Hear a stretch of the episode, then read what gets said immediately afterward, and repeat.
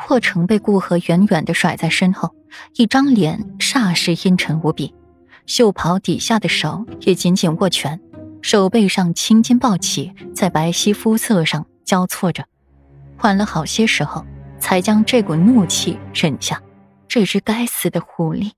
顾河不由得加快了步伐，不时的回头观望，确定霍成没跟上来，这才停下，喘了一口气。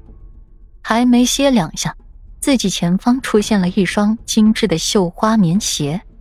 慢慢往上看去，看清楚了来人，顾河才算是彻底的松下了。被鬼撵了，这么狼狈啊！沈吟轻挑明眸，上下打量顾河。这样狼狈的模样，他还是第一次见呢，真是稀奇呀！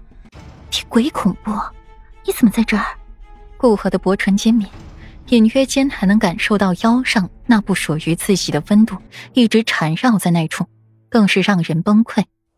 我出来散心呢，难不成待屋子里看一世子两夫妻秀恩爱吗？沈吟一副后怕之色。见着旁人恩爱的模样，心底酸酸涩涩的，怎么都不是滋味，总觉得自己缺了一些什么，却又想不出来。直到看到了顾阮两夫妻手牵手、肩并肩，一路有说有笑的进来，关键是裴玉还笑得那么好看，那么甜。对上旁人的时候，态度温婉，实际上时时刻刻都疏离着人家；笑的时候，笑意。也不达眼底，面对顾阮的时候又眉开眼笑的，真是人比人气死人了。再一看看自己孤家寡人的，心底别提有多憋屈了。顾可似乎也是想到了什么，我那五妹妹命也真是好，一个庶女成了世子妃，得了一千王世子的宠爱，还得了一子，地位稳固，多少人都不敢想的，顾墨却是实现了。是啊，很多人都没想到呢。沈吟悠悠的接上了一句话，不过满是淡漠和羡慕，却是没有表露出半点不甘心来。此刻正被人说命好的顾墨，此刻极度不耐烦的哄着婴儿，怎么哄都哄不好，连带着一旁的顾阮也有些手足无措的。顾忌着顾墨刚出月子，霍林只让了其中亲近之神来院子里。旁人等一会儿满月宴开始，再带着霍希出去给人瞧。到时候顾墨只需要走一个过场就是了，之后再回屋子里好生的休养着，以至于现在院中只剩下了顾阮和裴玉还在了。顾阮是不会哄小孩的，在一旁只能干看着，帮不上忙。裴玉则是表示自己闺女都没抱过，凭什么抱别人家的孩子？不抱，这孩子一直哭。顾墨就越急，越急就越哄不好。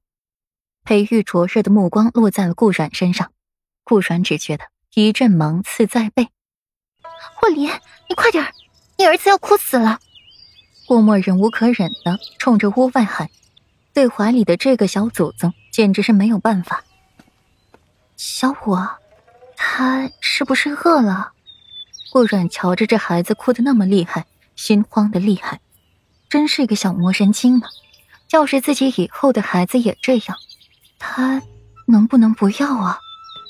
不会的，这小子每天到点就哭，也不知道他哭些什么。自己哄不好，就让他爹来哄，谁也别想闲着。默默对这个小孩无奈了，刚出生那几天还挺安分的，十天过后就变成了一个小魔鬼。默默坐月子期间，心情也是抑郁，心态不怎么好。